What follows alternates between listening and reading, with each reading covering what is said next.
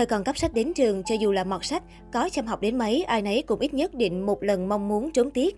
Nhất là học những môn nào không hợp gu hay phải học vào ca sáng lúc 7 giờ là mong muốn được cúp học trỗi dậy mãnh liệt hơn bao giờ hết. Song tất nhiên, chẳng có giáo viên nào mong muốn điều đó xảy ra. Trung bình một năm, các bạn học sinh được nghỉ học đột xuất rất ít, chưa đến 4 năm buổi. Dù có được nghỉ học thì các giáo viên cũng thường cố gắng để lại tiết học, nhờ các thầy cô khác dạy thay cho đỡ trống tiết. Điển hình như mới đây, một thầy giáo đã có màn thông báo đi học khiến ai đọc xong cũng chưng hửng. Vậy thông báo với lớp, do thầy tham gia lớp tập huấn nên chúng ta chiều nay vẫn học bình thường nhé, vì thầy đã nhờ được người khác. Đọc xong thông báo mà không biết học trò buồn thiêu. Tha rằng thầy đừng nói mình đi tập huấn, có phải tụi học trò đỡ mừng hụt được nghỉ học. Nhiều học trò đã bình luận về pha quay xe khét lẹt của thầy.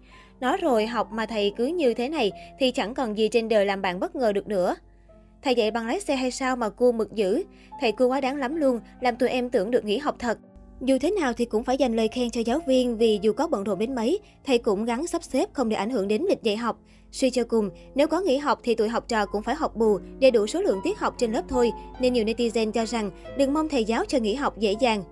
Bên cạnh câu chuyện dở khóc dở cười của thầy giáo thì mới đây, dân tình cũng quan tâm đến một số mẫu chuyện hài xảy ra tại các lớp học online. Hầu hết ở các lớp học, lúc nào cũng xuất hiện nhân tố gây hài, hay còn gọi là vựa muối của lớp. Những nhân tố này vừa giúp lớp học thêm phần sôi nổi, lại vừa tạo ra tiếng cười cho cả cô và trò. Trên mạng xã hội đã lan truyền đoạn clip học online vô cùng vui nhộn, khi một nam sinh trong lớp này review một cuốn sách khiến cho cả cô và trò đều phì cười. Đây là cuốn sách được học trò này đánh giá là ai sống trên đời cũng nên đọc một lần. Cuốn sách này thì không có yếu tố gây cười, nhưng cách mà chàng trai này kể lại những gì đã học được từ nó thì rất dí dỏm và hài hước.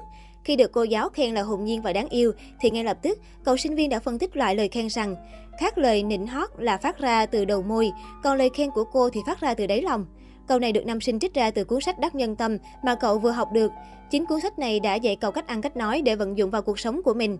Lời khen của cô giáo lại là cầu nối giúp cậu rút ra được những ý đã học được từ trong sách. Nói đến đây thì ai cũng thấy sự lanh lợi khéo mồm và trí hài hước của cậu học trò. Cuối clip, nam sinh này còn khiêm tốn đánh giá bản thân mình 9,5 điểm vì còn hơi rung trong lớp học toàn cô và các bạn nữ xinh đẹp. Có thể thấy, những giờ học kể cả online hay offline cũng đều rất thú vị nếu có những vựa muối như này trong lớp. Để tiết học sinh động và không nhàm chán, ngoài học sinh ra thì có rất nhiều giáo viên muối mặn lúc nào cũng có chuyện để cười. Những tưởng cô giáo là người lúc nào cũng nghiêm túc, nhưng thực tế có khi họ có cả vựa muối và một rổ thính trong đầu. Mới đây trong một giờ học online môn hóa học, cô giáo cho học sinh làm một số câu hỏi trắc nghiệm để củng cố bài tập. Trong đó xuất hiện một câu hỏi có nội dung, cái nào sau đây ngọt ngào nhất? Bốn phương án cô cho bao gồm ba loại đường mà học trò nào cũng thuộc nhãn tên là saccharose, glucose, fructose. Nhưng chưa hết, cô còn cho thêm một đáp án thứ tư nữa. Chẳng phải là loại đường nào mà nghe thôi đã ngọt liệm rồi, nụ cười của Crush. Nghe đến đây thì chẳng cần phải nói, vượt qua mọi loại đường, loại mật có trên thế giới, nụ cười của Rush có độ ngọt khiến người đối diện phải chết đuối đừ.